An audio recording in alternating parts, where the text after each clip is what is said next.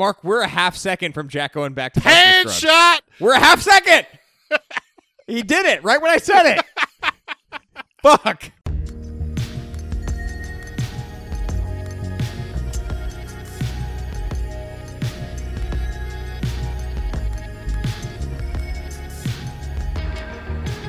Hello, Internet, and welcome to the A to Z Horrorcast. This is the Creative of Town podcast brought to you by us over at AtoZHorror.com.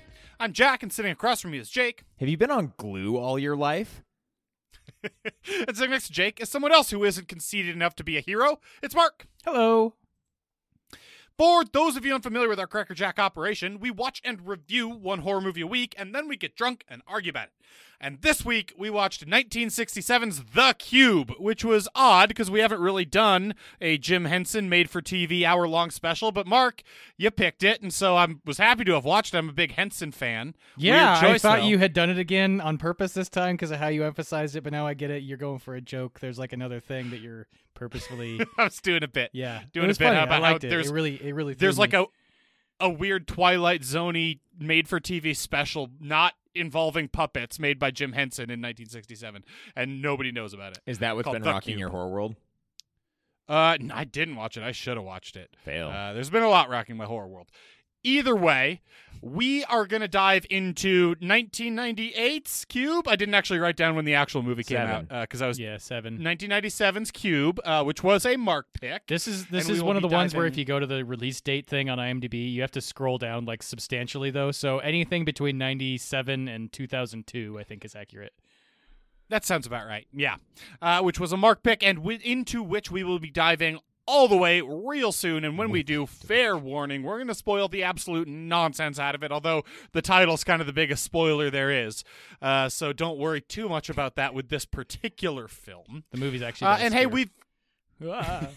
Hey, we've got a Patreon, but currently that's not where your money should be going. So, as it has been for the last better part of a year, because this nightmare is ongoing, uh, we are donating all of our Patreon proceeds to Feeding America, which is a worthy cause. Um, so, maybe consider checking us out on Patreon, seeing what we have going on over there. And hey, if you can't donate there, we totally understand. We're glad you're just hanging out with us here, but do consider doing what you can for somebody who needs it. Uh, we've been using blacklivesmatters.carrd.co as a good way of uh, like looking for resources of ways you can help. But if you need a little escapism right now, hopefully you can have some fun in the horror world with us for the next little bit. So for now, it's time to do the getting drunk part. So on that score, let's do beers for fears. Hey, Jake. Hey, Jack. What are your beers for the 1997 or 98 movie Cube? 2001. 2001 movie Cube. I'm getting used to you just making me go first every time now. Is that what's it's a Mark happening? pick, like last time. Exact same thing. Is that what happened? Yeah, I think that's what happened. It, it just happened. It's happening right now. You'll find. I like your pretty face. Thanks, man. I appreciate that. So, my beer for these fears, or for this fear, um, I'm sticking with the beer style that I want to pair with this movie. And while watching this movie, I think it's safe to say that nothing good happens in a red room. Kazan comes right out and says it. He doesn't like the red room. So, I felt that it would only be natural to go and find a red beer that I'm not likely to like. I pulled a beer Okay, from okay. Jordan this time. Uh, this is by Carakale, if I'm pronouncing that correctly, brewery. This is called Red Sirius. It's not the important part. This is a blood or- blood orange Berliner Weiss uh, brewed with pomegranate as well. And I'm not really sure what to expect here, but that combination of things, particularly the Ber- Berliner Weiss that they made all red, is not typically what I would go for. So let's see how it goes. Did you say that beer was from Jordan? Jordan. This beer is from Jordan, The country Jordan? the country of Jordan. The- this is an import. City in Utah, I would imagine. kind of like it's a foreign beer. Like this movie is a foreign movie. Wait, is it actually from the country of Jordan, Yes, not Jordan, yes. Utah? No, this this is from Jordan. Yes. Okay. Wow. Jordan country known for uh, beer I'm, well, I'm. I said I was looking for a red ale that I'm not likely to like. That was the whole bit. so you're just not likely to like it because it's international? Is that what you're saying? No, it was more about like the what they did to the Berliner Classically Weiss to make it xenophobic. Red. All right. Literally That's a red bad. beer, and Jake, I'm probably it's a not going to like Very weird choice, but I kind of respect it. it. Why do you um, have to I fully went, respect uh, that choice. Get the fuck out of here. Much more locally, I'm drinking a beer by Grand Teton Brewing here in Idaho. I'm drinking a Hoplexity IPA. One, because this is a complex they're trying to escape, and the way in which they have to escape is very complex, but also because sometimes the manhole's above you and you got to hop up to it. It's a, it's a Hoplexity movie. The whole movie saying involves 'cause they have to Hoplexity. Hop? Sometimes. Or to avoid a trap, Lord. sometimes you got to hop. You, t- you trash mine? And because it's a complex. You fucking asshole. and it's complex. It just works on so many levels. I wouldn't expect you to understand, Jake. It's way over our heads. Well, hopefully it's not over the heads of our listeners. You know. we'll see what happens. Mark, what are your beers for these fears that you picked? I'm starting off with a pretty easy one. I got to lay up this this uh this week. I I'm drinking a prismatic IPA from Ninkasi. Okay, Yeah. I thought about this as well, but a prism is a distinct shape that isn't a cube. I looked it Uh, up. A prism is expressly not a cube. Uh-oh. Okay. Okay, that's true, but they do produce a lot of colors, and you know what this movie has, Jack? A lot of a colors. good a lot save. of colors. It's a good Now- save. Like like red that they don't like, kind of like my beer choice. A lot of like that, yeah. Uh, now I've I've drunk prismatic for I think I had that for um, uh, I don't know. I had it for another really colorful movie or something We've like that. all had prismatic. We've all has one point or had prismatic, so I did want to take it a little bit like a go an extra level of difficulty here a little bit. So I am drinking um, Orderville, uh, which is a hazy mosaic IPA by Modern Times. Um, why Orderville? Well, much like Jack, um, I'm kind of trying to describe the location that this movie takes place in. This place is Orderville. It is a cube is about as like one of the most ordered as far as like resting state energy shapes in the universe. So uh, they're living in Orderville and they're in a hotplex, right? And, yeah, and they're they're they're the the order of the cubes can also be described with a very standard ordered mathematic system. Yeah, exactly. It is a highly, highly ordered system. And if you were to A give that complex cutesy ordered name, it'd be Orderville. You know, so nailed it. Not bad, not bad. But I have- hey, I have a quick especially inter- nope. I have a quick interjection to make. Mm-hmm. This okay. beer is really good. I was going to talk about how much I liked your choice. The beer's really good. Oh, I hate you so much, Jake. Uh, well, yeah, okay. What I was going to say was like I respect your choice of like picking a beer expressly that you don't think you're going to like for the bit, but I you went ended up to liking get a so red ale that it. like I would know that is like not like the best example or high quality, and I couldn't fucking find any. And I'm not about to throw some of our local friend breweries under the bus, so I found you one can that find I like an felt Avery red red beer. There was there was nothing of that Zinger! sort when get, I was looking. Get Shots like a fired. Killian's Irish Red or a Red Hook or something like that. that wasn't at the beer selection depot, Mark. Oh, Jake goes to a hipster store and they don't have some of those like uh, middle of the road beers sometimes. So I picked this one from Jordan because I didn't think that the style of beer would be what I liked. I like Turns it. out it's I really like. fucking hey, good. I actually do have a quick question for you though. How much did that cost? What's what? What is the what is a beer that this is export uh, from the other side of the so planet? this follows like days? the more European style bottle, so it's like 11.2 ounces. Yeah, 11.2 fluid ounces, or however many mils that equates to. Because I'm not actually, I'm from America, you guys. If you What's didn't it already in know gills?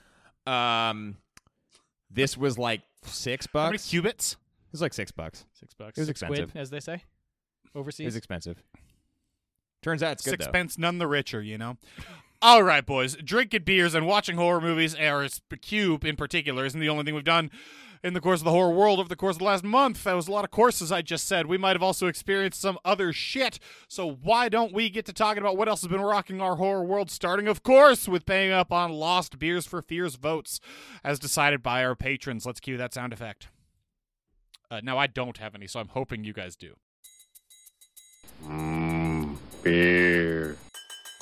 Just when I think you couldn't pop. Uh, except cut that sound effect short because nobody has any of those. I just learned off mic. So let's.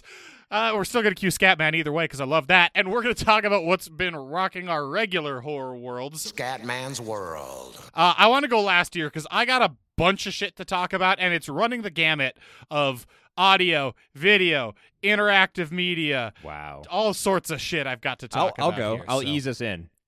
Okay. Um, because I'm on my October wavelength now, but I've eased into October with some lighter fare, I guess. Um, I'm only going to talk about three movies this week, but you'll see what I mean almost immediately with lighter fare. Some of these were Watch It with the Fiance movies. The first of which, y'all remember Halloween Town? Hell yeah, I do. Yeah. Yeah, that like 1998 Disney joint. Um, that got thrown on, and we watched it. It was just you know hang out on the couch and have a movie on type situation. I don't have a lot to say about this movie other than that I respect it from the perspective of like as a younger audience, as a younger viewer, this is an easy one that you can trace the like breadcrumbs back to a movie that would be super accessible for a kid to potentially get interested in horror, right? It's it's a uh, yeah, it's a heavy kids movie, but you know, for us it's more of like, oh, we saw this when we were kids. There's a little bit of nostalgia. What's it like now? That was the intrigue. I think you could still show this to a child if you have one that is, you know, old enough to watch something and sit still for almost 90 minutes. I don't even think it's quite 90 on the runtime. I don't think Uh, children ever actually achieve that age, do they? Anyway, yeah, not a lot to say about this one. It's a Disney Channel original movie that came out in the late 90s. It's what you would expect. There are Halloweeny type things. It's called Halloween Town. Whatever. You Fair can show enough, it to I like your it. kid. I I like that Yeah. you went with the begrudging coach line of I don't like it, but damn it, I respect it. Now- um, I don't even know that I'd say I don't like it. I'd say that I'm just like so far outside the wheelhouse of having it be something that I could really go for. I don't know. Like you can enjoy this if you're a kid, or if you can live vicariously through your kid. Tho- that's your Jake, two can I take a guess as can I take a guess as to how you watched this? Uh, you can, and I won't be able to answer that question. I bet you watched it on. Disney Plus because it has popped up on my recommended Yeah. things on Disney Plus too, which I presently have only so I can continue to watch the Hamilton show and for the new season of Mandalorian, which is coming out. soon. Yeah, Jack, um, now Jack, you've said something be that has truly upset me.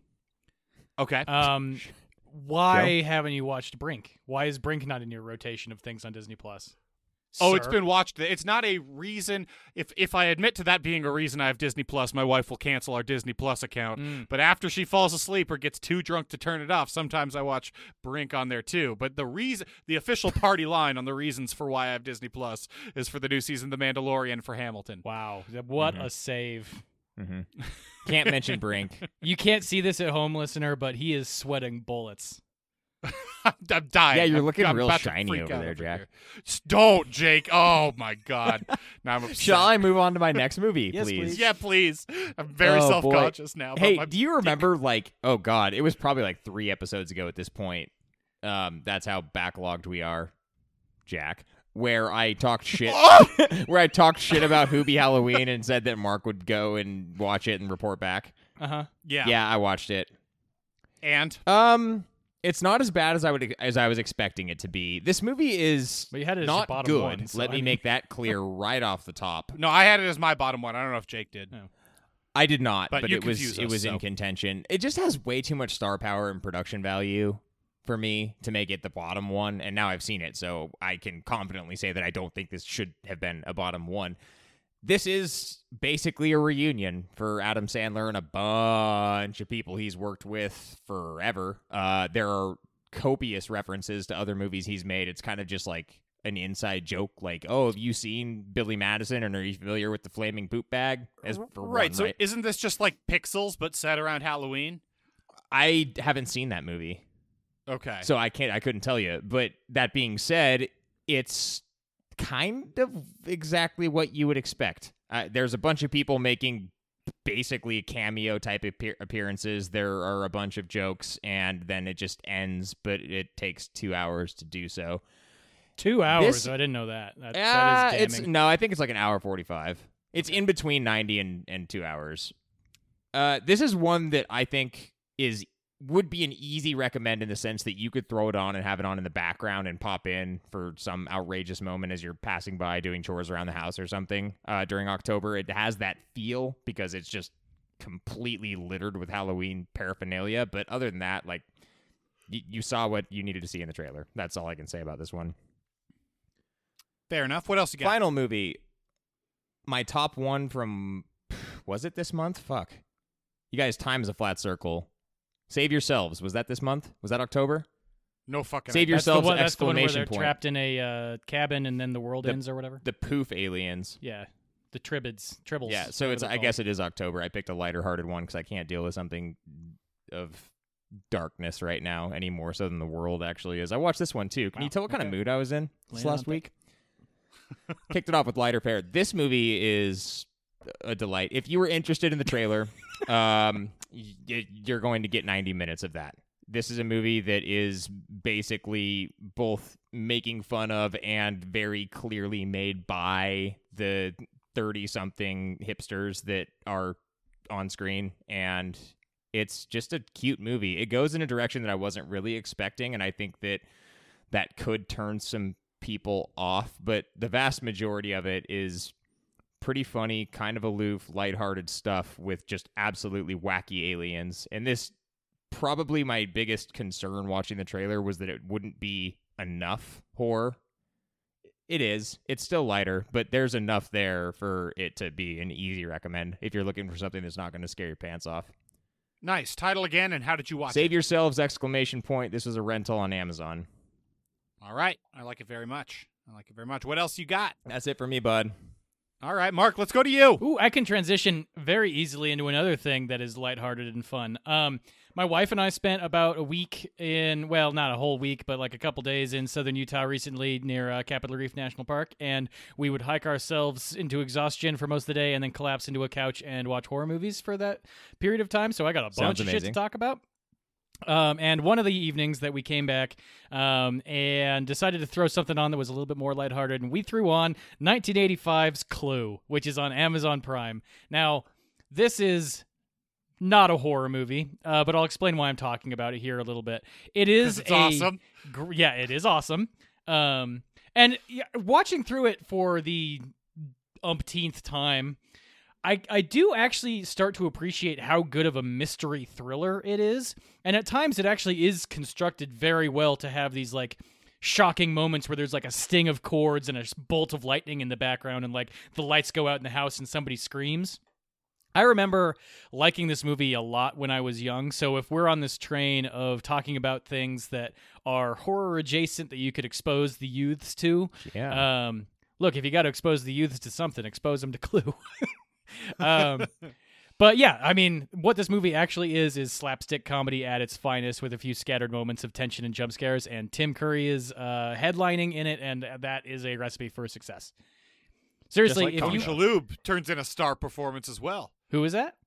Isn't Tony Shalhoub in this one too? No, No, no, Wow. I don't know who you're thinking of. had that filed wrong in my head. Yeah, there are some recognizable names. Christopher Lloyd's in it, um, and a few of the other actors you'll recognize from, um, I don't know, random other. There, there's a lot of that guys in that movie. I don't know their names off the top of my head, and I didn't write them down, so I'm not going to go down that road. But if you have not seen Clue, uh, and you want kind of a lighthearted something or other to throw on, maybe after the Halloween season, because there's enough lighthearted Halloween stuff, but.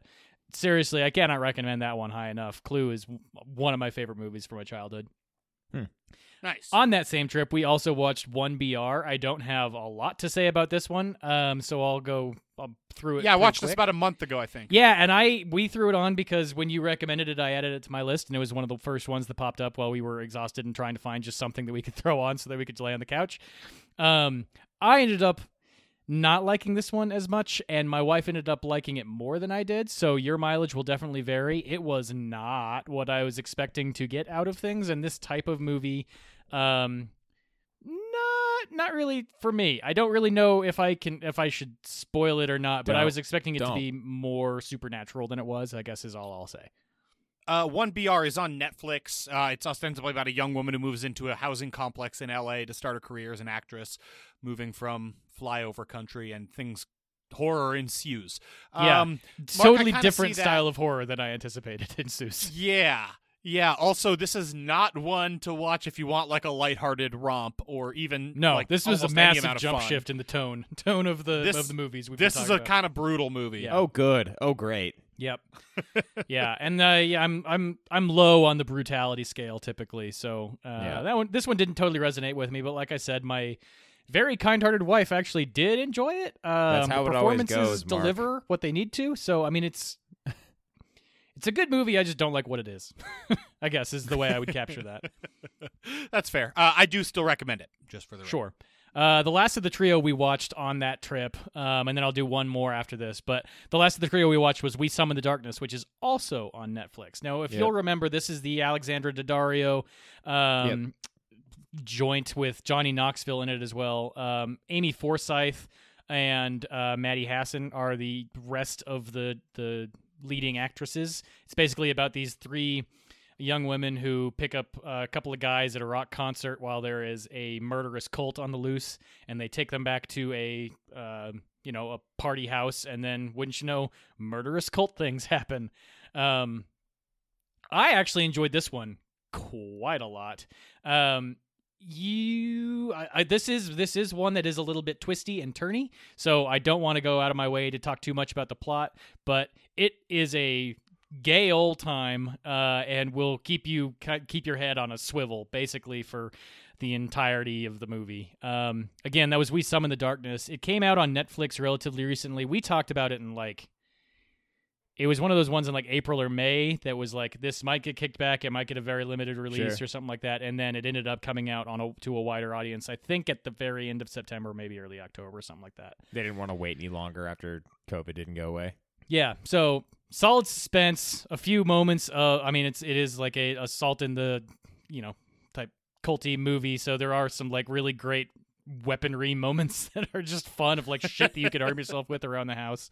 Um, Nice. it is both i mean i found it to be very fresh as far as the energy level that it brings um, as well as sort of the how the how the characters themselves pair off against each other and then um, just some i don't know some twists and turns meant, meant that it was fun and suspenseful so we summon the darkness like would, that. would be another recommend i think from the group Cool. Very Now- awesome. Lastly, I only want to bring this one up now um, because I should mention this at the beginning of October, uh, and I say that because this is probably this episode, I suppose, is probably coming out on Halloween, give or take.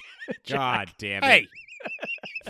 Hey. For the record, listener, we're recording this on the 30th. of October, so Oh, all um, the way under the bus. so my apologies if this doesn't get to you. I'm you bleeping sooner. that out. But um, I do want to highlight this one because it did just come out on Shudder. It's a movie called Scare Me. Um, Ah.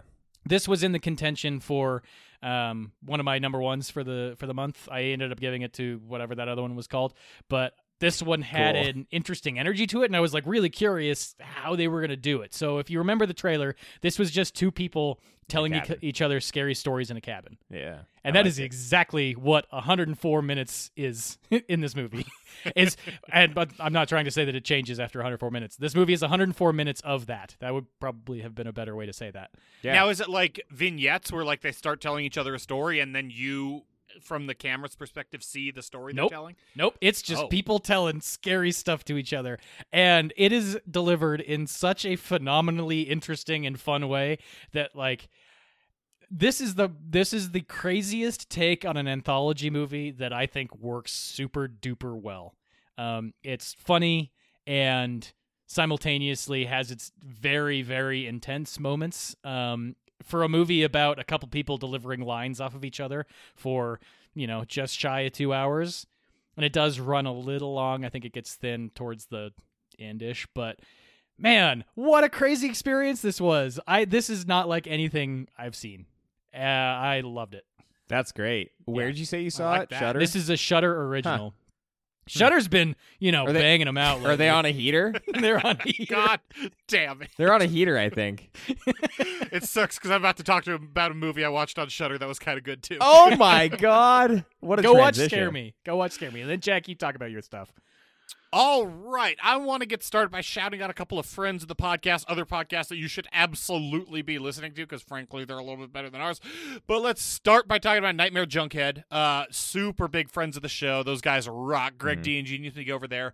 Always have an awesome show, but they are like throwing down for I mean every Halloween they do this month in particular. They've got some marathons going on over there. They've got some awesome shit happening. So if you haven't checked out the Nightmare Junkhead podcast, now is an especially time especially good time to do so because they're doing some just extraordinary shit over there. Very fun.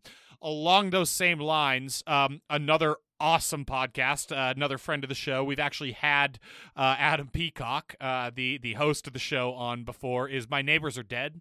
That podcast has kind of transitioned into a seasons kind of a, a model now. I think where they mm-hmm. have like some releases and then take a bunch of time off. They are back and they are just putting out a whole shitload of episodes right now for October, and they are all so funny. This, for those of you who don't know, this is like a comedy improv horror fiction podcast where Adam Peacock plays like an interviewer guy, interviews the the lesser known people from horror movies. So, for instance, he's done like the the family next door to the Poltergeist house in Poltergeist, just like the the, the lesser known characters in the horror world. And uh, hilarious improv comedy ensues. The most recent episode, in particular, the guest was Jon Grilz from the Creepy Pod, uh, the Creepy Podcast or Creepy Pod online, um, which is like a just not funny narrative fiction terror terrifying horror podcast so Specifically that- not funny calling Jon Grilz out. not at all, but he is fucking hilarious on the episode, and that collaboration in particular has been just delightful to me. So if you haven't checked out My Neighbors Are Dead, definitely check that out. They are doing just a tremendous amount of shit this Halloween month. Other stuff to talk about. Hey, while, I've been we're- playing a while video we're game. talking about podcasts real quick, I'll just also throw mm. out our annual reminder that Spooked is a thing that Glynn Washington does every October, and he's doing it this October. So, again, maybe you're hearing this a little bit late in the month, but uh, you can always go back and listen to them. They're pretty good, scary stories. Absolutely. Yep. Uh, they sure are. Um, I've been playing a video game called Hades. I mention it just because I've been liking it a lot. It is horror only in that it is themed after like Greek gods and their version of Hades. So you're trying to like break out of hell as the fictional son of Hades. It's uh, only horror in terms of like its stylism and its brutality, but it is very very fun. It's a rogue like like action game. I got it for the Switch, but I think it's out for literally everything. Jack, I was going to make game. fun of you for bringing this up because it's not horror related, but then I remembered that I also talked at length about Doom Eternal. So, good for you, man. Way Yeah. to play video games. Yeah, absolutely. Uh, yeah, and, and this is like one of the best video games I've played in quite some time. I like it very, very much. Okay. I also, my lovely wife and I did a thing called Eschaton uh, last Saturday night, which uh, for for those of you that remember Sleep No More, I'm given to under like what I was told this was was like Sleep No More, but kind of like Zoom. And so Sleep No More was a thing in New York City a couple of years ago where they like rented out an entire hotel and it was like an interactive theater horror experience where you kind of just wander around this hotel and see various vignettes uh, that are all purportedly related to the same plot. It was supposed to be excellent. I never did that. This one's over Zoom. It's called Eschaton. Tickets were like 15 bucks each. And so it's like an hour long and the the technology of it worked very well where they have like a homepage and you can choose to go to various rooms on there and then once you're in the, it brings up a code to a zoom room Yeah. and once you're in there various performers are doing various things and you get different codes to go unlock other rooms and go see more stuff um What was like the was- tamest room you went into? I mean, there were like okay, so there were a couple of rooms that like one one lady was just doing some singing and flirting with people. Uh, there was like a guy doing close up magic, which uh, I tried to keep going back to until my wife took the keyboard away from me. uh, but that one was awesome. Uh, so there was some stuff that was kind of like that, some pretty tame, tame stuff, some singing. Then there was like a lady doing like fire dancing and fire eating, which was really fucking cool. And then like one time we just logged into a room and it's just like a guy pretending to be a rat in the corner, and it was fucking terrifying. Uh, very much actually distressing. Like there's some just very weird shit going on. I don't know if we did a bad job or if it's the thing, but uh, there was no narrative I could discern whatsoever in this particular one. Uh, but it was very fun, and it's just like a fun thing to do. Very weird, different thing to do. Now, How um, how long is the experience? One hour. Oh. And you just, you have one hour to poke in your poke your head into as many rooms as you can, essentially. Sort of. It starts you in one of four rooms, and then there is this like kind of escape roomy puzzle aspect to it that I found frankly impossible to like enjoy in any regard. So maybe if you do those puzzles more, but like I, I wasn't gonna be like we're like here to see these live performers doing live performance things. I'm not gonna stare at this weird screen and trying to find a code to put into this box down here for more than that probably five got you access to the good rooms, Jack. Probably. We saw some good rooms. There's some good shit. Did I not mention the close up magic one? Yeah, that one sounds fantastic. If you solve the puzzle room, do you get to know why it's called Eschaton? Eschaton is like a place. It's like an alternate dimension that people are trapped in. Is like the only amount of narrative that we got from it. Somebody is missing from Eschaton, and that's it. That's all we were able to figure oh, out. Oh, is it the rat guy? I bet the rat guy's missing from Eschaton. You the rat fucking guy fi- seemed to have you nothing nailed to it. do with anything, but he did give me nightmares. Okay. Question: Is this set up like a webcast where you don't have access to like your mute button? You can't come off mute. I would certainly hope not. You so you can come off. They you can be as comfortable as you are. Like you don't have to have your webcam or mic on. Yeah. they ask you to mute the whole time, but then sometimes some of the performers will be like, pick someone, like they'll be like, Jack and Hannah, you guys unmute. I want to talk to you guys. or Oh, whatever. damn. I'm did so- the flirting okay. did the flirting lady flirt with you and or Hannah? Uh, she did flirt with Hannah, and we went back through the cherry room several times because, uh, you know, she was just lovely. Well, there you go. So if nothing else, you got fun. the cherry room. Yeah, exactly. And she said she'll see us the next Eschaton. So, you know, I've already bought my tickets for the next year or so. Just every Tuesday. yeah, I'm Um, back. In any case, this is spelled E S C H A T O N. Um, if you like, I, I, I kind of just heard about it on something else, but it was it's a very fun thing and a good way to break up. Like it felt like the first different kind of thing we've done, frankly, since this whole pandemic thing has happened. But it's a, it's a cool way to experience some form of actual performative arts, even if it didn't really have a narrative, and some of the rooms were better than others. Okay, uh, Pretty cool. Eschaton, very cool, but very very weird. Um, uh, then I'll talk about two things that I've watched recently. The first is a movie that I watched on Shudder. This is a Shudder original. It's called The Cleansing Hour. Uh, this is a movie that I think is just barely released. Um, it is the the overall plot is this like group of friends that are making these viral but fake um, exorcism Exorcisms, right? videos Yeah. with Mm, yeah, yeah, with yeah, this yeah. like uh, hot ex priest who's uh, also in a band.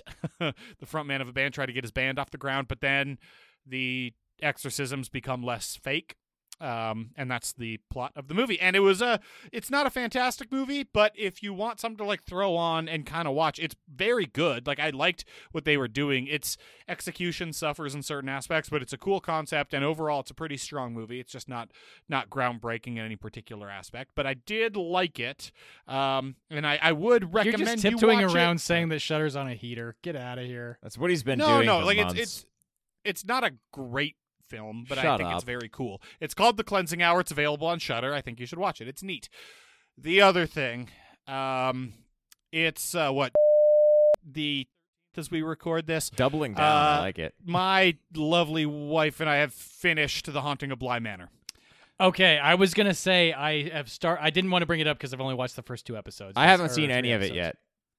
Yeah, Tread Um, lightly, this- sir. This is I will. This is Mike Flanagan's new project. It's out on Netflix. There are 10ish episodes. I don't know the exact there's number. We kind of just powered through a There bunch of them.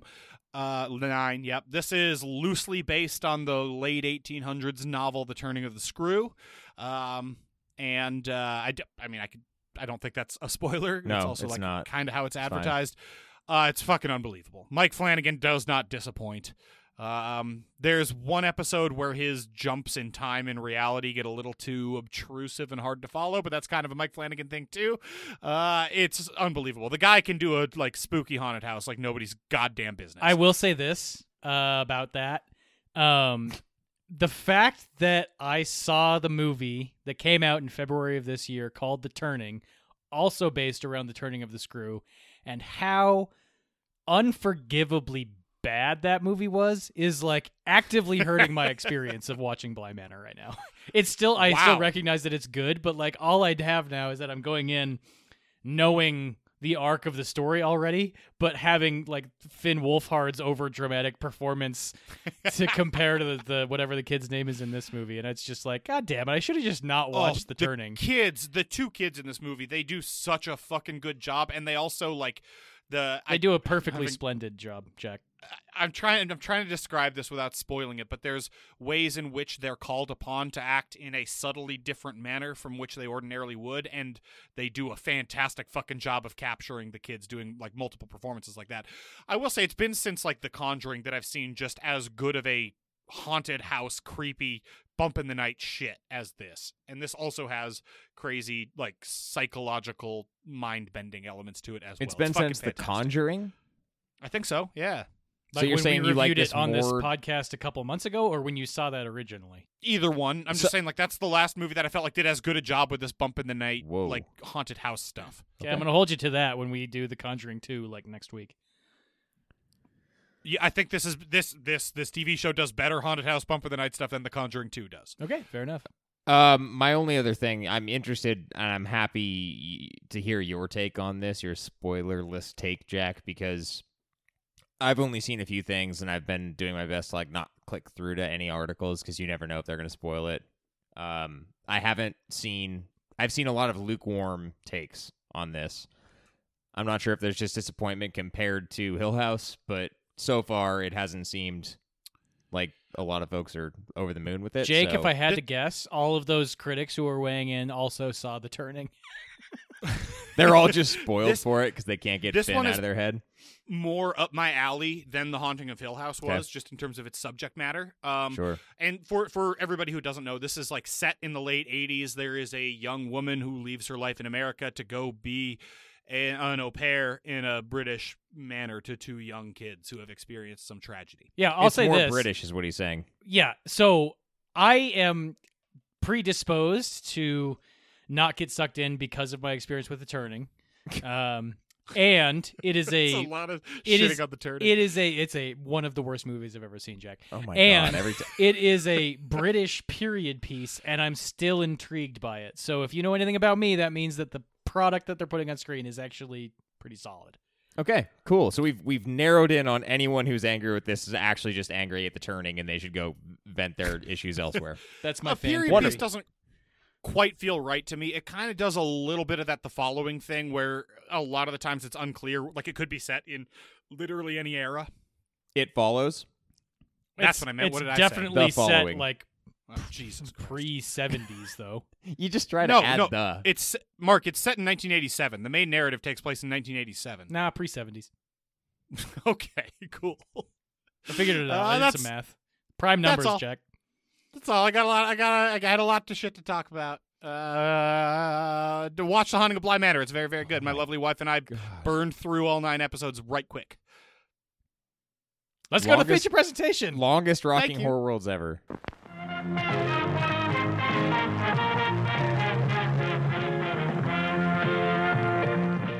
Over at a-zhorror.com this week, we watched 1998's Cube. Now, Mark, this was a you pick. Yes, it was. And I think famously on this podcast, it's well known that this movie is largely responsible for your very long lasting and happy marriage. uh not responsible for, but highly related to. One of the first Integral da- one of the first pre dates that I went on with my now wife. Okay. uh, was to watch Cube, and then the following week we did a double feature of Cube Zero and Hypercube. So after watching Hypercube, I actually officially asked her out, and the rest is history. That was my goodness, 14 years ago. Holy shit. and you've only been divorced for like 11 years. That's so, not you know, funny. that That's not funny. Don't joke about that. I'm sorry. we are happily married. yes, absolutely. Now, so uh, I don't think we need too much on why you picked it. We haven't talked about it on the podcast yet, and uh, you know, looms well, large yeah, in and your as one step further, I, I my initial exposure, I think we're getting this way anyway. My initial exposure to this movie was watching it on, I want to say, as like a sci-fi movie of the a movie of the week or whatever, where it was like on TV at a sleepover at my buddy's house, and we were like, okay, let's just do a movie marathon. We're gonna watch this and like fucking Judgment Night or some other random movie. Um, and holy You've shit, this confused hit, me with this timeline now. this Your your would be wife was also at the sleepover. No, no, no, no, no. This was this was just a buddy of mine from from junior high Oh, school. you'd seen it He before vetted that. the I see. movie yeah, yeah, yeah. Oh, I had definitely seen this prior to high school. Um, as it has, and we'll get into this a little bit later. I mean, it's like made for TV. It's not made for TV, but like it's edited in a way that is very flattering for TV commercial breaks. It's Um, modularly. You can break it up in a modular fashion. Exactly. Um, so I had watched this and it like totally got its hooks in me. Um, I still consider this one of the sci-fi classics, and we had not talked about it at all. So the amount of Yeah. effect this has had on my life, I needed to pick it. I gotta tell you something, Mark. This is the first time I've ever sat down to watch this thing front to back. Hell yeah, dude. It's been on at like parties before, Really? but I have never watched this thing start to finish before There's now. no way that's true. That can't possibly be true. Seemed true. I've what like is your wa- what is your exposure level to Hypercube or uh, Cube Zero? I have seen Cube 2 Hypercube, but in the same fashion. I've never seen Cube 0. Cube Zero decent, Hypercube horrible. Did not like Cube 2 Hypercube. Had a similar experience to the Blair Witch Project, where I liked the first one very much, and then the second one came out, and this one didn't even have the fucking good sense to have Jeffrey Donovan in it. Yeah. Oh my god, they need to make another Cube movie that has Jeffrey Donovan in it. Fuck yeah. Holy crap! And he has to be doing an Jake, what's your experience with Cube? I mean, I've seen it a few times. I'm pretty sure I, I saw it with you in college at one point. And you're just forgetting, but you know, I mean, that's certainly parties. You know, most of the times in college there were also parties happening. yeah, it could have just been. An, it could have been one of those nights for you, Jack. I don't know.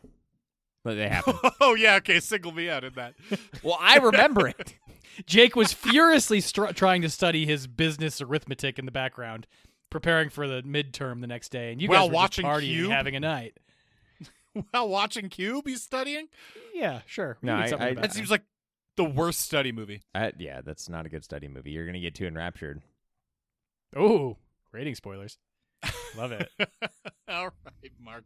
Well, look, that's that's enough of all that nonsense, and I'm only vamping here because I don't have the stopwatch pulled up yet. But now, Mark, hmm 30 seconds are on the goddamn clock. You have to hit us with a 30 second plot synopsis, and that clock is going to start when you start. Six people with no memory of who they are wake up in a inside of a Rubik's cube. Uh, as they navigate it, they find out that some of the rooms are trapped and will kill you in incredibly gruesome and kind of creative and fun ways. Um, they have to navigate their way out and also solve the mystery of who they are and why they're there. And uh, there's interpersonal conflict, and eventually a few of them make it out. One of them goes crazy and kills everybody, and then the one that does make it out is this guy who has a lobotomy, so he can't really tell the world what happened. Time. Yeah. I mean, you nailed it. judicious lack thereof on the story front, but also like you could Oh, you yeah. could there's a lot of story here, but there's also like almost no story here. There's a lot of potential story here. There is expressly almost no story. There is a cube. yeah, and one of them was contracted to make this shell. The outside was contracted to engineer the outside of it, and that's all. And I from what I can tell, his engineering expertise is like, yeah, it was uh 400 feet by 400 feet per side. Well, he even says it wrong. He says 600 feet. 423 feet cubed. No, no, no, no. I, so I, I also picked up on that. I think what he says is it's each side is 600 square feet because I, I do, he, do, he does say that the volume of it is in square feet, which is Well- well, confusing. he- but I'm pretty sure he means each side. He almost gets is. it wrong. He actually doesn't get it wrong. I'm looking at my notes here. He doesn't actually get it wrong. What he says, and I have it written down here. He says the outside squares are 434 feet squared, instead of saying the length of any of the particular square. He gives the square footage. Are you of sure each he doesn't say square. squares? 434 foot squares. He says squared. I Oh. went back three times Oh and I my turned on God. captions. I'm pretty sure he does say. Oh my god! I have to step in here. I need both of you to like look me in the eye and tell me this whole episode is not going to be you nitpicking the math. Okay, Oh, I can't We're do gonna it. I we're not gonna do nitpick this. the math because the math is Jake, nonsense anyway. I'm gonna turn off my video because that's not a promise I can make. I to need you Yeah. to not do Yeah, this. I'm not I want, making eye I want this with to you, be man. fun. I want this to be fun. you don't have fun when we go to the A to Z. no, World I don't have fun. I don't have fun. I just look at you and I'm like, look at these nerds. And You I'm just like, think of those times when you were studying business ar- uh, arithmetic in your apartment with Jack huh? in college, watching Cube, and he was having a night, and you were trying to learn numbers. You couldn't figure out what a prime power was. I never learned numbers. just numbers. What are whole. numbers? Oh shit, Mark! Good job with the thirty-second plot synopsis. Let's talk about what in the fuck subgenres of horror this fits into, except sci-fi, because that's mine. Foreign. It's Canadian, I guess. yeah, guess. it's one of those. It was made in Canada, but they they the characters actually have lines to describe that they're American. So Yeah, the least foreign it. foreign. That- independent. that's it. I think. Indie. Is that it? Independent. It's Canadian sci-fi. Uh, yeah. No, that's all. What else we That's all. got? Is traps? I guess you could throw this it. in the same Stop it. subgenre as Stop like it. Saw, I guess, in Stop that way. it. But It no. okay, so we, we've we've described that, but before we get into the movie, does right because we did kind of skip over this. Jack, you talked about your exposure to it, but Jake, what was yours? Oh, I said I've seen it several times. Oh, Sometimes with me I've at seen this a handful of times. Oh, that's true. Um, I don't know how you many. You did say that. Yeah, yeah, I did say it. See, Yep. Okay, my bad. I am dumb. Confirmed.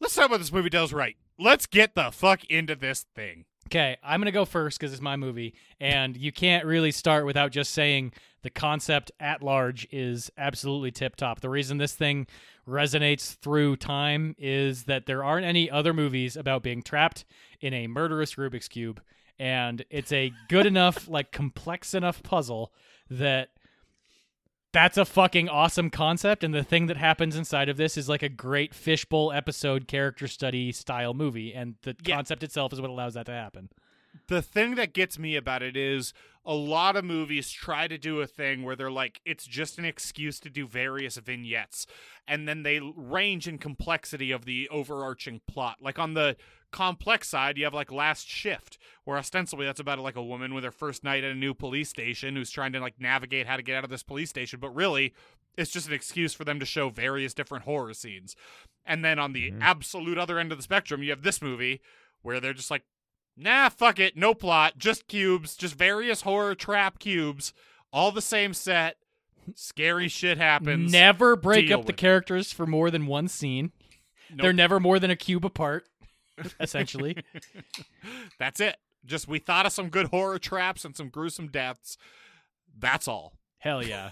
Yeah. I, why is there a cube? Fuck you. That's why. Well, I that's that's I think a strength of the movie. I like that premise. That's It- why the- we're the- in does right, Jake. the ambiguity of that, the the lack of them caring to tell you about it makes it a little more unsettling to me. I, I think that that's nice in the sense that it allows it to just kind of unfold and there's mystery, but that's not even necessarily the important part. It's just the fact that there's this crazy sinister environment that these people are trying to like contend with. yeah. But you're right. They do unholy as fuck. I mean, what? i- uh, Like the the concept is so bananas that the fact that they're just dropped into it is unsettling. That is what it is effective. yeah, Yeah, and they, because they strike the exact right balance. I think this is another thing that the movie does right is the balance between what they tell you or imply to you versus what they don't even bother like trying to answer and just leaving a full on mystery because that's what really sets up yeah. like how the characters interact for the entire thing.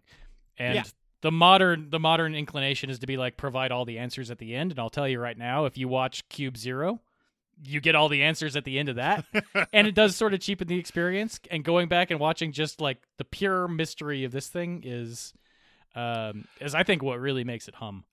Well, and that mystery is the only it's like the glue holding all of this janky shit together because like the fact that they the the characters speculate about what could be going on it's everything from like the military industrial complex to like Yeah, yeah. a literal James Bond supervillain just fucking with Yeah, they name like, a- check Scaramanga. yeah, and it's just like, and because you don't know anything, all you know is that some of the traps are comically stupid and other ones are just ruthlessly deadly. Is like makes all of those things, I guess, kind of plausible. Yep. Exactly.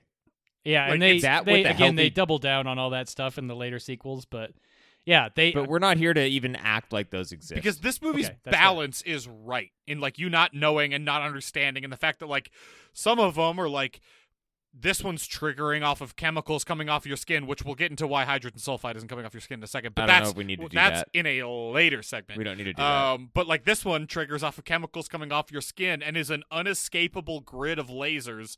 This one triggers off of one footprint and is a very specific spiral tornado of That cables one. that are going to try to shred you in a single position. Or alternatively, this one also I think triggers off of a footprint, and you can literally just duck, and the squirt gun won't hit you.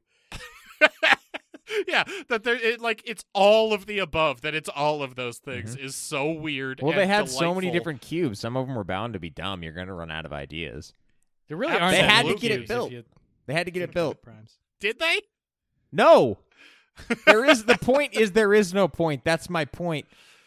And they had to Whoa. put people in there because otherwise there would be no point if there weren't people. exactly. the There, there's a healthy dose of just uh, the nihilism in this movie which I find quite humorous. It's pretty delightful. Yeah. Yeah. It's As- by far what the movie does best. While we're on the subject of kind of all of this, I do appreciate how complex the setting itself is. So the concept is also good. That was the first thing we talked about. But the setting and like literally the sets that they film, the, the one Set. individual set that they Set. film on Yes. is intricate enough and provides enough like background details that it seems like there's more to the story, which is something that always is super important in these like ambiguous things where it just leaves the listener, leaves the watcher, you watch movies, um, looking for clues and wanting a little bit more and doing that like research and like debate online and stuff about like forming these fan theories. And that's the type of stuff that makes it work. I, I really, I like case in point here is I love how they do still provide the exposition of from Ren, the Ren, who's like he provides the basically you already named you already checked it jack with the hydrogen sulfide thing but he's like here's how a few of these sensors work. I've escaped from six prisons. This place is probably just another prison. There's science and stuff happening here. Oop acid. Yikes. I've escaped from prisons with hydrogen sulfide sensors before.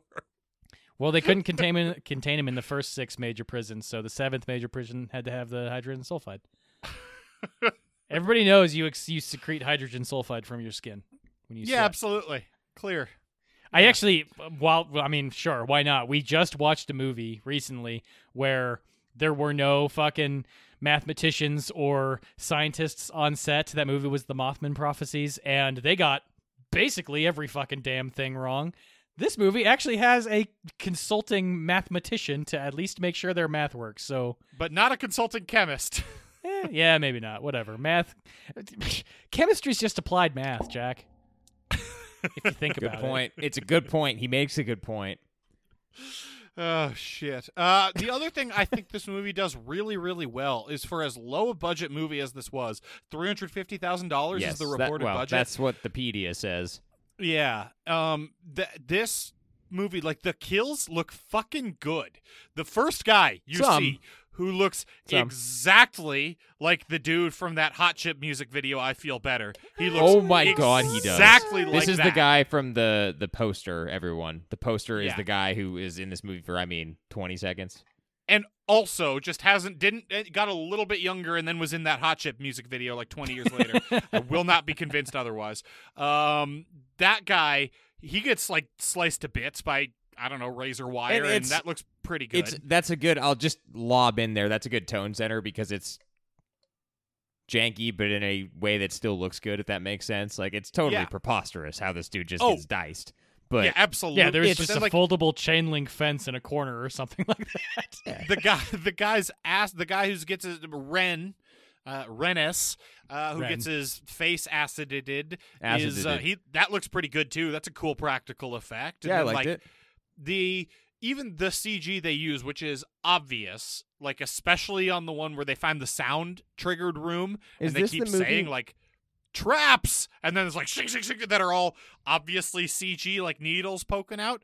They don't look that offensive. Like they know Okay. how to make CG look like at least Eh, like it's a part of the world a little At times, bit. Yeah. at times, there's a notable death at the end of the movie that doesn't look good. But you know. Okay. Sure. I mean, this is something I had in a later category, uh, so I'll just say it here. Uh, the CG is the weakest part of it. It it is almost forgivable as a low budget late 90s movie like this is that's by no means unique in how bad its own cg is I think it because is for okay. movies of the same time were doing stuff equivalent to this that looked fine and Yeah. this looked fine for the time it just hasn't aged well but wow I think this age uh, this age is a lot better in terms of the way they use CG. It like is less jarring when it pops out. It is less jarring the way they use it, and they do as good a job as much bigger budget movies did. Yeah, So I, I think, think they don't they're- lean on it too heavily because Exactly. ninety-five percent of this movie's runtime is just spent in that one set that they made that was the cube room, and they effectively just had to like change the color. Wh- which that is an awesome fact, right? That's on Yeah. the Wikipedia, but if you go and read that article about it that the Wikipedia links to, it's like fucking awesome that they built this one set and they had different gel colors for the lights. Yeah. And they filmed the whole thing out of sequence so they could do all the colors at the same time. Yeah. And they wanted to have six different distinct colors for the lights, but couldn't afford the sixth gel stain for the lights. And So on that same note, I think that's a pretty effective way to go about things too, because of just thematically what what unfolded with the movie. Right, with Red, that was where you would Yeah, see things happen where they're in conflict, or there's a fight, or there's death. If there's like a white room, it's generally speaking lighter. Um, so they were able. I feel like the actors probably would have been able, been able to get into more of a vibe that they could just ride while they were I- filming that sequence. I do think it's kind of a funny, weird, like time capsule effects stuff that they had to replace the gel filters in front of the lights with different colors in order to change the colors. When now, like, you could literally just have a smartphone app and just like move it around and be like, it's green now, it's red now, it's white now. We can do a Yeah. strobe. You want to do a strobe? Here we go. But- and just but, like, control oh- the whole fucking set from your like supercomputer that's in your pocket. It's 25 years of progression, man. That's what the human race has done. Well, and We the one I change keep coming back to is Oh Brother Where Art Thou, which is like the first big budget big movie to fully digitally color correct the entire movie, right? To change it from lush green because they filmed in spring to like arid deserty. sepia tone. and it is very noticeable how bad it looks in that movie. Mm. So, Yeah, you've you've you've said this before, and I still haven't gone back to watch Obwat, and now I kind of do because I feel like I remember it looking fine. it looks fine, but it looks very noticeable. Fine question mark. it, I mean, frankly, like it, it's it's it looks like a very specific artistic choice, but it looks weird. We're not here to talk about that movie. It's fine. No, this week sure? on the A to Z Horror Podcast, we're reviewing Oh Brother, Where Art Thou? Ah, I'm man as Mark of says. desperate sorrow. Okay, we're not Constant doing that. sorrow. Man, Stephen Root just fucking slays that role. They all See, do. That Mark, movie's we're a half second from Jack going back to Buster Scruggs. Headshot. We're a half second. he did it right when I said it. Fuck. Yeah, you really timed that one up perfectly. God damn it. What else does this movie do right? Not that much. It doesn't, though. It doesn't. I mean, this does No. have that same sort of saw phenomenon where I remember it being way more violent than this movie is, but it is in Oh, fact fair. just about a bunch of prisoners. I, I guess maybe not prisoners. There are a bunch of people, entrapped people. Well, they're prisoners. They are imprisoned. They're definitively prisoners. Sure. Okay. There's a bunch of prisoners like dealing with psychological stress and literal physical danger, but like the literal Yeah. the literal physical danger manifests itself twice at the beginning of the movie and then never again. I mean, I guess you could say that Quentin or whatever ends up getting killed by the by the just the sheer force of the cube itself, but that's not really a trap.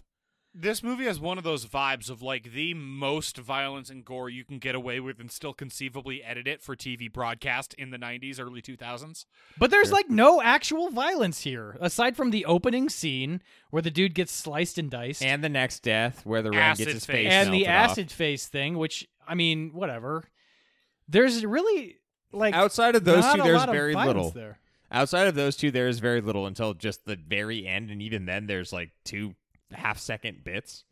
Even yeah, even then it's just a guy going like ah, and then you cut away to like a red CG smear Yeah, on a I mean wall. that would play anywhere. That's like Jurassic That's Park Disney. shit. You know, Pixar has that in some of their movies. I'm sure. You know, it's more like bug splat, but same. yeah, that same second act of Up got real gruesome. the the deleted scenes where they tortured that guy to figure out where the paradise was. Up is a horror movie. I'm not. We're not here to do that either. yeah, we're gonna review that one next week. Don't worry about God. it. Right after Obwat. Okay. There's nothing else it does right. What does it do? I don't think so. Yeah. Uh, this is Um, something I mentioned earlier, but the breaks between scenes to very clearly cut to commercial is something you like kind of only see in movies that are made between like 1980 and 2000 Yeah. in a very specific budget tier as well because like they're they're the, the mode of them going to become profitable was specifically like maybe we do a limited release and then we're just going straight to Sure. syndication we need to figure out where the commercial breaks are It going doesn't you know, bother Mark, me. it's it's interesting. I don't know if they intended that or if it was a byproduct of them having to film all the scenes in one color at a time. Right No, now, there's a- out of there are some hard cuts in here Yes. where it's just like straight fade to commercial. Mm-hmm. because this premiered at TIFF, right? The mm-hmm. Toronto International Film Festival. That would require me to scroll all the way up to his fucking I release date yeah, page. I believe it did. I mean, that makes sense. Yeah, you're right. It did. It did. It did at the very top of the release thing. Toronto International Film Festival, 9th of September, 1997. That's actually pretty impressive. TIFF's a hoity-toity event. I'm saying.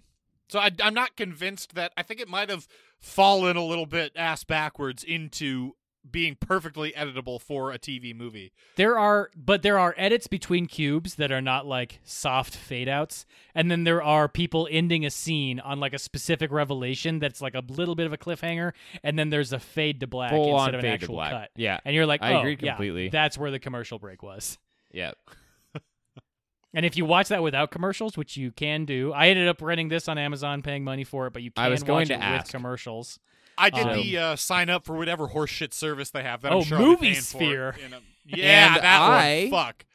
watched it on Tubi with commercials because this is like the sixth time, and I was not about to pay for it. So, So okay, th- I I am happy that one of us watched it with commercials Yeah. because I am curious now, and I don't know. Tubi might actually do it. I'm curious about IMDb TV, but like, were the breaks actually where the commercials were supposed to be? Because when I've watched things in the past on IMDb TV, the commercial break comes in mid sentence So- sometimes. yeah, so on Tubi there were there were some when I got into the cadence, which okay, I knew going in there would be commercial breaks, but after the first one, I was just kind of like wondering when the next would show up.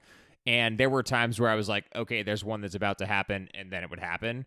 And there were a couple that were totally random. So it kind of was all over the place. Like as the Ren is getting sprayed with acid, it's just like cut commercial. Not that- and not comes that back bad, and he's but- writhing on the floor, goes like ah. No, not that bad, but there was one that I remember during one of the many sequences where they were like trying to figure out the math. They were mid exploration of numbers in between oh the god. cubes. yeah, we'll talk cut. about the we'll talk about the montages here in Let's a minute. yeah, but it just cut during the middle of that. Wow, that's upsetting. I wish that I wish that the commercials that we're having to deal with today, at least like respected movies that had commercial breaks already built into them. It did that too, though. So my theory is that it was getting more of them in there. Mm, I see. Okay. Yeah. Well, I mean, that makes sense.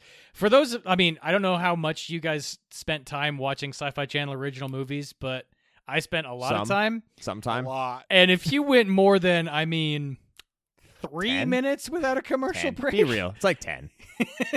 I mean, okay, maybe we'll compromise Mark, and say six. I remember a distinct period of time where we had seen the sci-fi original channel movie Spiders! Exclamation point. spiders.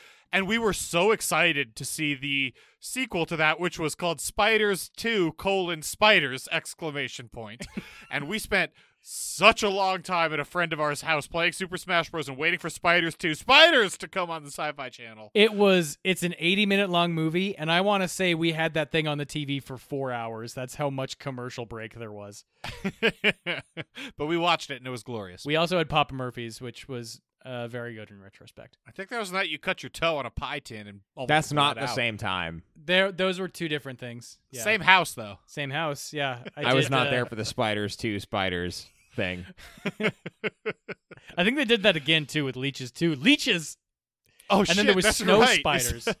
I think spiders Wait. too might have been snow spiders. Yeah, I and think yeah, then am I Leeches is the one confusing? you're Am I, I of. think I'm I'm conflating Spiders too with Leeches too. Leeches. I know Yeah. leeches too. leeches was the thing. We should review that movie. Fuck. Fuck yeah! If we can find it, it's probably lost to history at this point. Oh shit! Here's another thing this movie does wrong: the scene where they come back around and find Ren. Did you say wrong? Uh, middle. He said middle. Okay, s- I, don't know. I dude. said you don't know what I said. I No heard middle at least, so I don't know. I might be wrong too. Uh, the scene where they come back around and find Ren is like glaringly obvious of this movie's faults. It's a cool scene to where they like realize they're trapped in here and going around in circles, and it's what leads to real them realizing that everything's moving, which is cool. But at the same time, like it's just like okay, but those are the chemical air sensor things. Why haven't they already sprayed acid about? no, no, no, no, no. Veto this. Veto this. You're wrong. So they pull him out of the. Uh, I think he gets hit in a blue cube, and then they pull him out specifically into the cube that they were in when he was explaining all of the sensors and stuff to him. that that is correct. They pulled him back while he was mid getting melted. yeah, yep. And then he dies in that cube when they I pulled him out retract my does middle. Good. It's a neat pick now. I think. I think that's how legally this works. Oh my god. Are we go- are we moving on again? Yes, does wrong. Yeah, Cool. and I think you got to just blow the whistle at this point too. No, don't this do that. those movies. No, Okay. don't blow it yet. Hard wrong. We'll start out with hard wrong. No nits pick. Acting Yeah, oh, doesn't oh, yeah. work. Prima- mostly doesn't work. but it fits the tone of the film. Yeah, but it doesn't mean it's good. It means it's bad. It's it is bad, bad. bad acting is bad acting. Yeah, there's a lot of melodrama here. I think they could have gone.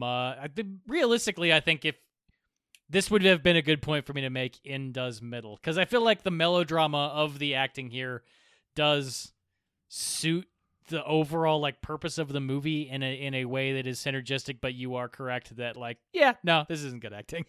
Yeah, it's bad. I Especially mean, it's the- primary. Like the the best example is what the hell. I, this is a movie where I don't know anyone's name except for Kazan and I guess Ren. Um, police officer. His is Yeah, Quentin. main the dude.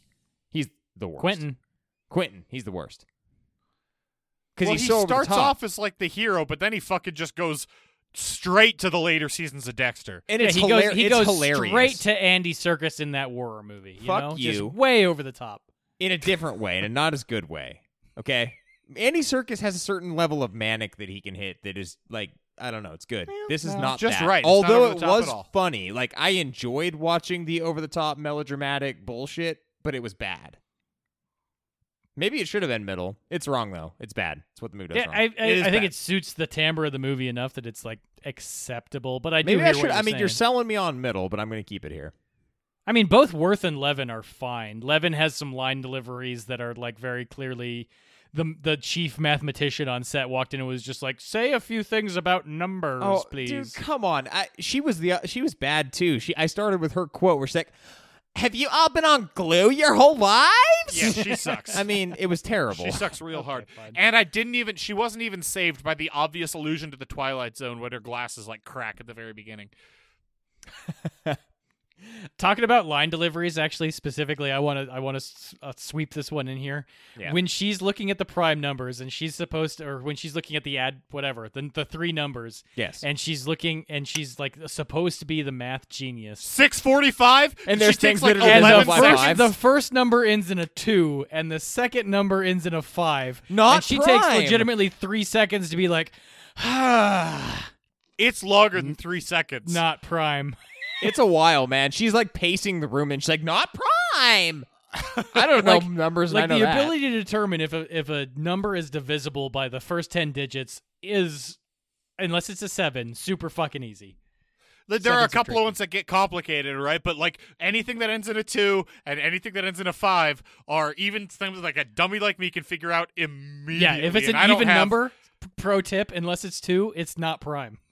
I don't, and I don't have anywhere near the eidetic memory she purports to have in this movie. Yeah, she she doesn't have an eidetic memory, Jack. She has a facility for it. Okay, Oh, Yeah. okay. get it A- right. Another great line. I, I will. I will say, in her defense, she was given those lines to, to Yeah. utter. Well, and the, yeah, it's certainly a challenging script to try and fit all this information. okay, so what else It does is, this it movie do is a very challenging script. the, the script was really challenging. That's something the movie does wrong. Uh huh. Uh huh. Mm-hmm. I the way this movie handles montages is also something this movie does wrong because it does it twice, and both of them are confusing and fucking weird. I don't The even know first what you mean when you're saying montages in this movie. There, yeah, uh, okay. So there's the uh, there montage. I guess might not be the right word, but it's like time passage. No montage. Fuck you. Montage It- is the a right mo- word. no. There are montages. It's a, it's a cut of a bunch of like like a bunch of cuts of a scene. They're just not moving very much with weird background music played over it to demonstrate the passage of time. There are two. The first one is when she is like solving math problems and Quentin is trying to ask out Leavenworth or whatever the hell her name Holloway. Um and then it's just, just like it's prime numbers and then that they move on from there the second one is when they decide to sleep and quentin drags leaven away from um from the group and tries to convince her that they should go solo Isn't but- like a seltzer? In both times it's just like spinny camera with like weird cross-cutting dialogue of the people that's actually happening and then the strangest backing track I've ever heard from a soundtrack before, Mark, just like people been worse, whispering though. and chattering. Because as you started talking about this, I was like, at least it didn't have fucking, I don't know, Creed or something playing in the background. Can you imagine if it had some whaley ass late 90s alt rock bullshit playing behind that? Ugh. I mean, that wouldn't have made any sense whatsoever, but it still doesn't make any sense. It's not a it's not a well constructed piece of film. In that could have been worse. Both of those fifteen second things are done very poorly. Yeah, could have been worse though. You know. Okay, it literally could have been worse. Yeah, there could have just been they could have just undercut it with someone screaming about mayonnaise for fifteen. They could have used uh, what's the episode of Sunny where they go to the the, the mountain and the "You gotta cause I'm running on ice. Oh yeah, yeah, yeah. The the ski episode. Yeah, They could have used that, and that would have made it better. Actually, though. So that's that's the problem with that. it just used like an '80s sports movie montage song. Yeah, it's Chariots of Fire. That would have been a Um, weird. both of those departure. things hit me very poorly this time around. Sure. I, I believe it. I blocked him out apparently. And I'll just throw my other one out here because I don't know if we're going to have much more before we get full on into nitpicks. But the camera moves so much. They should have invested in like one fucking steady cam. One. One steady cam. All I need for the rest of this movie. Um, didn't bother me that much. I hear you. Camera I movement for whatever reason other gets in my though. brain in a way that I don't think is normal. But Yeah, I I, th- I was too focused on other things to really be affected by that, though. I don't know. Yeah. okay, maybe it's fight just scenes, me. But there's Fight a lot of fight scenes, fight scenes. There's a lot Uh, of, but even just like regular scenes where people are standing there, it's very clearly just a person holding like a handy cam, Yeah, and every move they make just jittering around. I get maybe they're going this- for like an action sequence or something. To Yeah, keep I like, kind of love thing. that first fight scene where the police officer punches that guy in the gut, and it's just like, and then it like cuts, and he's clearly three feet away from him, and he's like, ah, like in an action. It's so bad. It's the fight scenes were so bad, and that yeah, that they were at their best when it was just shaking the camera. okay, so this is what the movie does right. I'm changing it completely then. That is, you have drastically didn't- misinterpreted my take, sir. blow the whistle. Redacted. Blow it. Yep. do not, do not start doing math and science things. Oh, I well, will let's get start with up. math and science things though. 'cause we- Okay.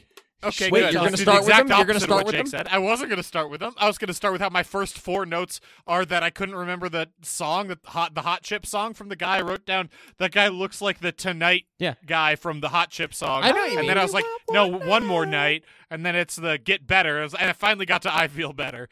I just kept. I would never know the note. name of that song. I feel better. Yeah, I, I have. We've we've had this conversation on this episode before, and we got the name wrong. So Yeah, good for us. I will Um, never get it right. But let's okay. So now we haven't started with math and science. Mark, math and science. Okay, I actually didn't really have this in nitpicks because it is like I are think you doing? Are you doing math and science? I'm gonna go get a beer. he actually did leave. I, I I think it's good how much opaque detail they provide because it has fostered lush debate on law. You can go into the notes on the Wikipedia page for like the mathematics that are included as part of the movie and just read the pages long conversation between these Wikipedia nerds trying to figure out exactly because like they clearly have a math consultant on the staff. He's in the credits. Yeah, so but what they, sucks about in a way, at least know what a prime number is. Yeah, yeah, yeah. But what sucks about that is like how immediately the math person they have in the actual movie like figures it out, like figures out the buffer of empty space between the outside and the first cube, and then gets the exact number of cubes correct. It's like, no, that's so fucking stupid. She assumed so much and just happened to be right about it. No, if you can, if you can, no, I don't. Dis- I don't agree with that. If you can know the internal dimensions plus or minus, I mean, she famously doesn't include the dimensions of the hallway between whatever you'd call that, the crawl space, but you could at least get Or- an estimate that you're in a four, 15 by 15 or 20 or whatever, a 25 by 25 or a 26 by She 26. she has a but she's any problems with exactly correct, including accounting for the one full cube's worth of space between the outside cubes and the very outside of the structure itself for no reason. That just happens to yeah, be I- exactly okay. So correct. that's a, that's a good point. That is a very good point. Uh, that you can only get the other the other piece that they never talk about, but is a requirement of the math is that all of the addresses of the cubes are the are three digits, and the maximum sum you can get from three digits is nine plus nine plus nine, which is twenty seven, which would be the outermost. So you can't have a layer of 27 outside cubes because your address air quotes would be impossible to encode outside of that for the 28th cube that moves around Yes. to the bridge Um, okay, Jake, because you're back, I'll I'll move on to a different one. This comes up throughout the entire fucking movie. Ren rips one of his own buttons off and starts sucking on it, and then rips one of the doctor's buttons off and shoves it in her mouth and says, "Suck on this; it'll keep the Yeah. saliva flowing." What the fuck? Yeah. that's just good medical Excuse science me? that's uh, yeah you'll you actually never go thirsty if and you have then they in continue. All right, yeah, we just had a little bit of a technology issue. Not sure what happened there, but we are back. Who's got the next nitpick? we all we all just randomly got trapped in a uh, cubic prison but our that's what side our, ours was only 9 by 9 so it was a little bit easier There were no traps. Yeah. We had to figure out how many prime numbers there were between 0 and 9. It took a frankly distressing amount of time. well i mean there are there are four for be- between Well, seven and nine. You Between know that seven and now, nine, there's only Where one. were you an hour ago? Between one and nine, there was there's four. um, yeah, I, I have another nitpick that I want to talk about, which is what there are a surprising number of people who fall through the fucking floor in this movie. When in order to do that, you don't have to be standing on on the floor like plate. You have to be like actively walking and then hear it move, hear it, hear it rotate, and then see it slide, and then still decide that the appropriate course of action is to continue walking and then fall through the floor. Mark, they're all under Well, great yeah. duress. Their situational awareness is going to be a little bit compromised, okay? They are dehydrated. and I get Dehydrated, is that. why they're That's sucking fine. on buttons. They're sucking on buttons. That's true. Jesus Christ. Can we talk about that too? Oh, we have already talked about. That. Have we? we I don't off. know, man. I've been in a time warp. Me screaming about sucking on buttons is where my Suck computer on a shit the bed button! a minute ago. Did you know that you never go dehydrated if you just put something in your mouth? Jesus you Christ. Okay, okay, okay. I'm moving on. agua? I'm moving on. Uh, question: please do. Why are you expositing about permutations to like this murderous asshole who's just made a pass at you after he's identifiably killed someone else and you could definitely hear it? Why are you even speaking to this man at the end of the movie? Why are That is actually a great point, Jake, which is that this movie also just randomly throws out permutations Oh as a mathematical conceit that like is a is a solution to problems when they have absolutely nothing fucking to do with the problem that they're in right now. You can use But you can use permutations and shit in like statistics, Mark, but they what? had a mathematical guy on set, didn't they? that's true. They did have a. I, I, he was only there for the for the red cubes or whatever the fuck. yeah, he could only be there when they had the white, blue, and red. Yeah. He, for the he other hated, ones, he, couldn't- hated, They couldn't he afford hated them. the, he didn't like the blue ones. yeah, he he was the opposite of Kazan. he had emotional distress every time they were in another colored cube. Oh my god! Oh God, yeah. It's also like, yeah, that dude is so clearly a psychopath, and they, he's like later seasons of Dexter, obviously a psychopathic murderer, and they just are cool trusting him for way too fucking long.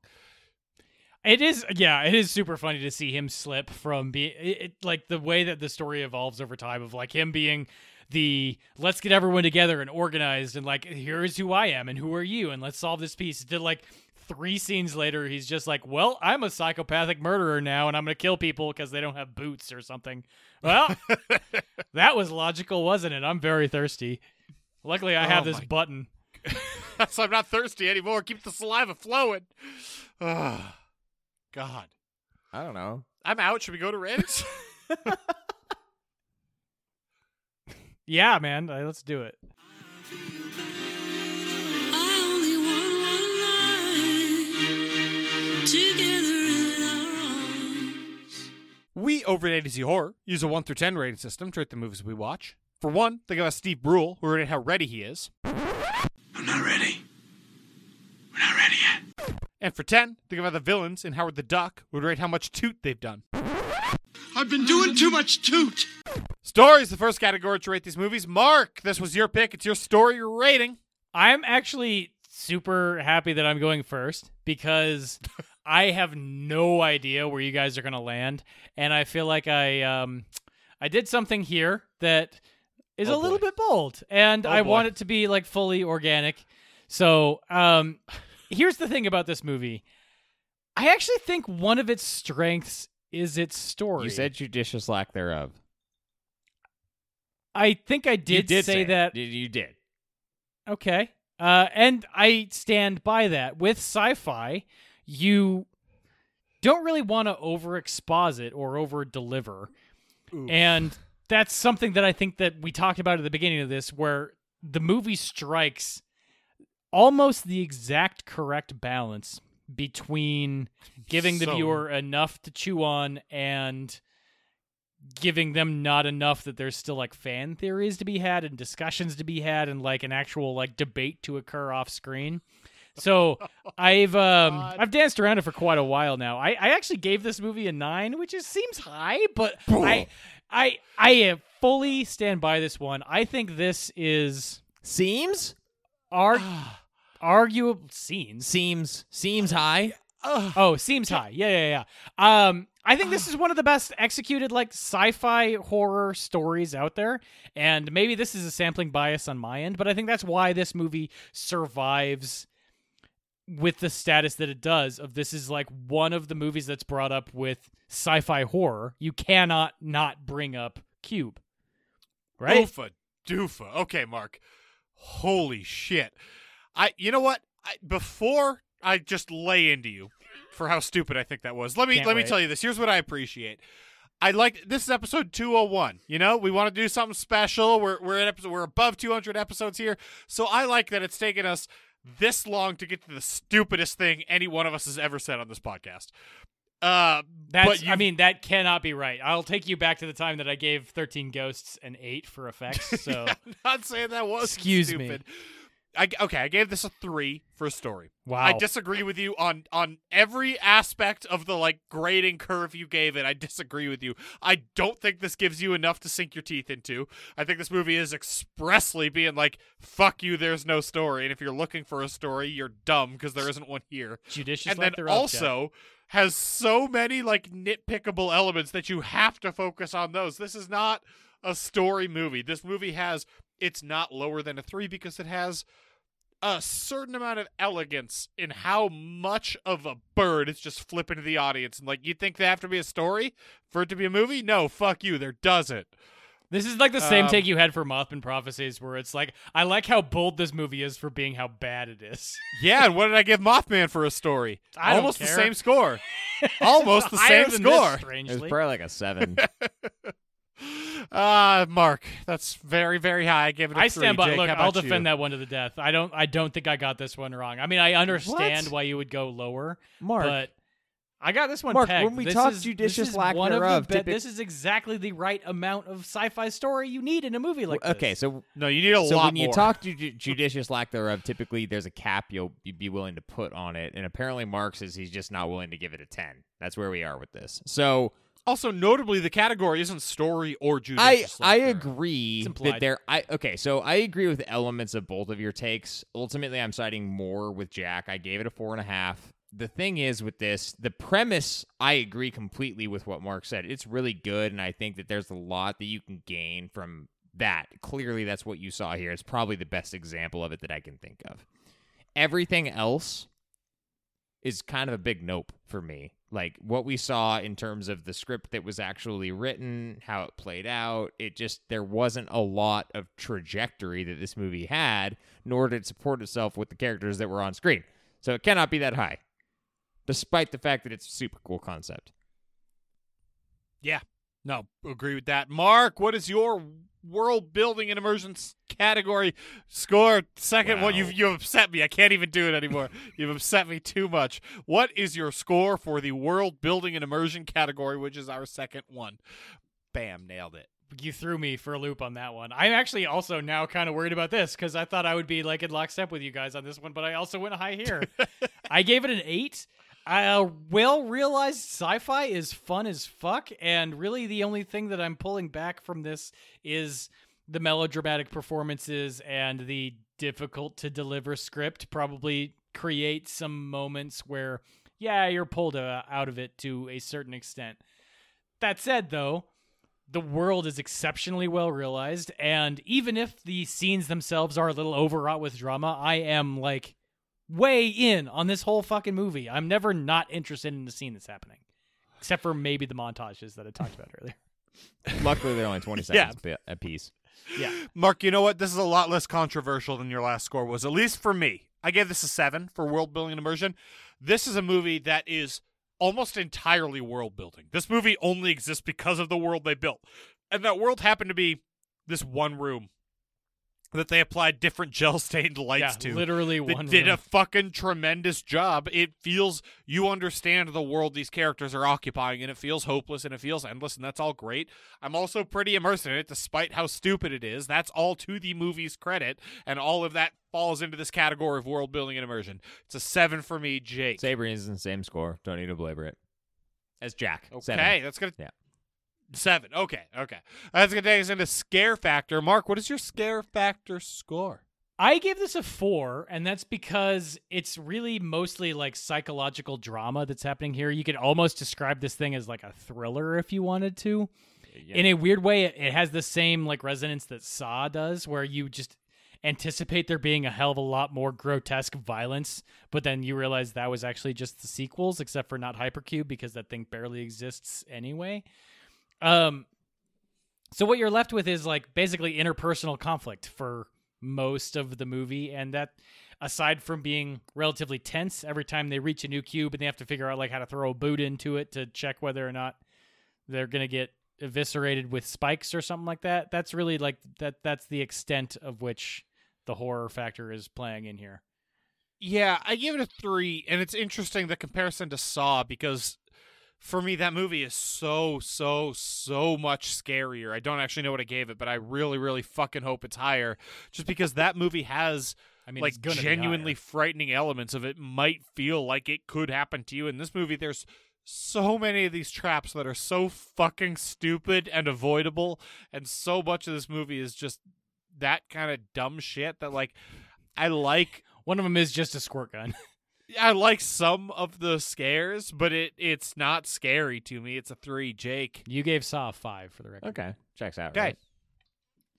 right? Um, I give this a three and a half. This movie is conceptually scary, more so than like people getting sprayed in the face with acid or you know like actually getting chopped into seventeen hundred pieces by whatever the hell that was at the start of the movie. That's not really the scary piece to this. It's the idea that you have woken up and you're inside this impossible to comprehend gigantic cube prison thing. Like that is so far outside the realm of what I would ever consider. Yet there's just enough reality.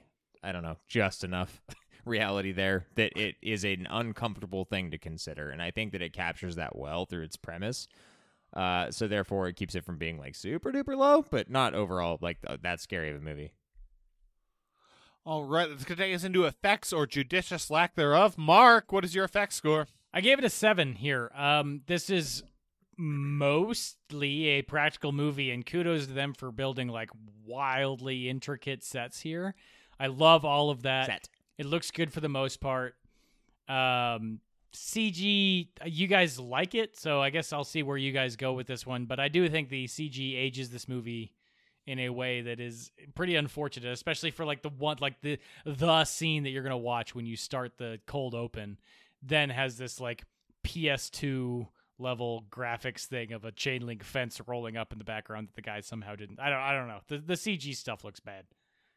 That's what I got. I give it a seven. Uh, I think this movie does effects tremendously. All the practical effects look fantastic, and like I said, this movie uses CG in a way that movies of this era did not. It uses it subtly and it uses it like kind of quietly even though they're like full light scenes but in a way that isn't as jarring as when other movies do it it's just like needles that poke out it's like not just fucking horrifying all the time it's good use of CG from a very very low budget it's a 7 for me Jake Yeah, I uh, this checks out to me. I liked the CG a little less than you. I agreed with Mark more on that front. So Jack, you and I have been in mostly lockstep during this review. I gave it a six, so I think that, like I said, that checks out. Um, the CG just it it it has aged poorly, but it was a super duper low budget movie, and I think outside of that, everything they did was very commendable. They were smart with their resource allocation. Like they had one set and they figured out how to make it work, and it looked really good. And then they were able to devote other things to like the practical kills, and that was cool. The, Yeah, the like, sound, the a lot sound of- activated spike trap. Maybe they shouldn't have actuated it like eight times. Yeah, that's actually a fair point. I That's don't have same thing repeated I didn't over have and over any notes on the audio from this movie, so ooh boy, do I want to reconsider this? No, I don't. Didn't make a strong enough impression. Will not. Does not compute. there are things that like huge name directors should learn from this movie in terms of like how to effectively use CG when you can't afford to have any of it look good. Like this is the way to do it. Sure. The Blumhouse approach.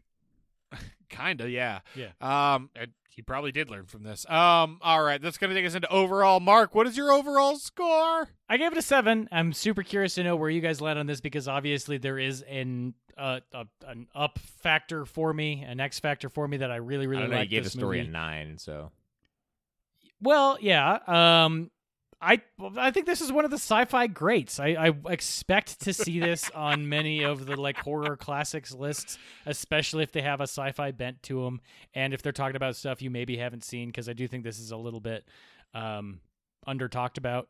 But aside from that, like it's a big part of my life. I enjoy going back and watching it every single time. I do. I've seen this five or six times now, probably, and I didn't lose anything on it on this most recent view. So if this movie is something that's like up your alleyway, you get a hell of a lot of mileage out of it, and that's what I appreciate about it. It's a seven. I give it a six. I mean, this is a really fun movie. It's a lot of fun to watch. It's dumb and it's schlocky, but it's it's a ton of fun. Like this, this movie has a fantastic concept, and this is where it comes into the fact like where they have the balls to tell you like, "Hey, fuck you, don't worry about plot." Unlike the Mothman prophecies, this movie also pays off in terms of a fun movie to watch. Whereas that movie is just like, hey, you, fuck you, there's no plot, and then it's very boring to watch. This one at least has a fun overall product. It's a six. It's very fun. It's very stupid. Jake. Yeah, there's not a lot of pretending to be done here, Jack. Uh, the wagons have been circled. I gave this a six and a half. I agree with elements of both of you guys throughout this, so it feels right to have given it a six and a half. I, uh, yeah, not a lot to say. Fair enough. Uh, should we uh, go to thumbs up, thumbs down here, boys? Mark. left. Mark, I know you're giving it a thumbs up. That seems inevitable. I, sci-fi is a weird one where Stop it. Stop it.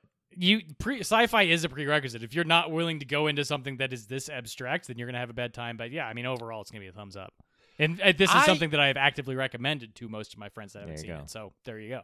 I think it's interesting how much you put onto the sci-fi aspect of this, which I don't think are this movie's strongest points. Like this isn't sci-fi to me has really really interesting concepts that make you think a whole lot and this movie is like encouraging me to like take one concept and not ever think about it again. Just be like, here's an excuse for us to kill people in it. So I Prime don't numbers, prime numbers, Jack. Think about prime powers. I'm not gonna go with you on the sci-fi journey, but I am still going to give this a recommend just because this is one that also I think like as far as gatekeeping is a bad thing, this is one that like a lot of horror people think is really good and people claim is underrated. And it's so accessible and easy to watch for like anyone that like Random yeah, go fucking me watch this. I said that like moments ago, but cool. what you didn't say this was I think I said it was under talked about at least. Oh, I I mean I think I I I do think this is falsely reported as like underrated. I think this is exactly properly rated in the zeitgeist right now. I mean, I guess that's fair. It's just because it actually is talked about relatively highly in the zeitgeist right now. So yeah. Did you give it a thumbs up or a thumbs down? Are we still in Thumbs ratings? up. What's happening? Thumbs up. Okay. Yeah, thumbs up. Go watch this movie. It's dumb, but you'll have fun watching it. Jake. Yeah, it's a pretty easy thumbs up for me. It's a fun movie. Like that's kind of all you, all you need. There's not enough here to deter you from something. It's not like fun, but I just don't think like evidence. Uh, I didn't start watching this movie with my fiance. She came into the room, and this is a movie that I would have expected. I like, I know well enough now to know to invite her to watch certain films. This is not one of those films, at least so I thought. But she sat down and like didn't want to get up. Uh, it pulled her right in. So the there you is so go. uh, this is an easy one for me. Mark. Uh, all right, fair enough. Should we uh, get the yeah, you out? said this was episode yeah, two dude. hundred one, didn't you? Before the stupidest thing I that sure did. has ever been uttered was uttered, or something like that. This has been episode two hundred one of the A to Z Horrorcast. Uh, if you like what we got going on and you're still here hanging out with us, you might want to consider becoming a Patreon member. I'm switching this up a little bit, guys. But just remember, as Jack said at the top of the episode, right now, us, we're not the place your money should be going. So rest assured, if you do choose to get all the great perks that are available on our Patreon, that's going to be going to currently feeding America, but somewhere where that money is deserved. You're going to get the same great perks as always. No harm there. Uh, if you like what else we got going on, go ahead and head on over to a-zhorror.com or come hang out with us on our any of our social media channels. Those are Facebook, Instagram, Twitter, and sometimes Reddit. Like once a month, we've just dropped like the absolute biggest horror release roundup ever. At this point, it'll probably be the end of the month. We didn't drop it. Somebody dropped it. hey, that's and a first too. That's to pretty fucking- cool. Oh, That's pretty cool too. It got no Eh, traction. it happens, buddy. Um, as always, the music has been coming at you from Superbare. Their link is going to be down there in the description below as well. And next week, we're getting towards the end of our crop of horror movies right now. And next week we're going to be doing a Jack pick. It's going to be The Conjuring 2, which I'm excited to see. I've seen that once, like right when it released, and I remember almost nothing about it. So that'll be fun one to dive into. So I'm excited to like, give this a full actual yeah. watch. Oh, oh, interesting. Okay, I'm gonna. We'll dive into that when we get there. And when we get there, we'll be right around one week from today. Until then, get your buddies, grab some beers, and go watch some more movies. Have a great weekend.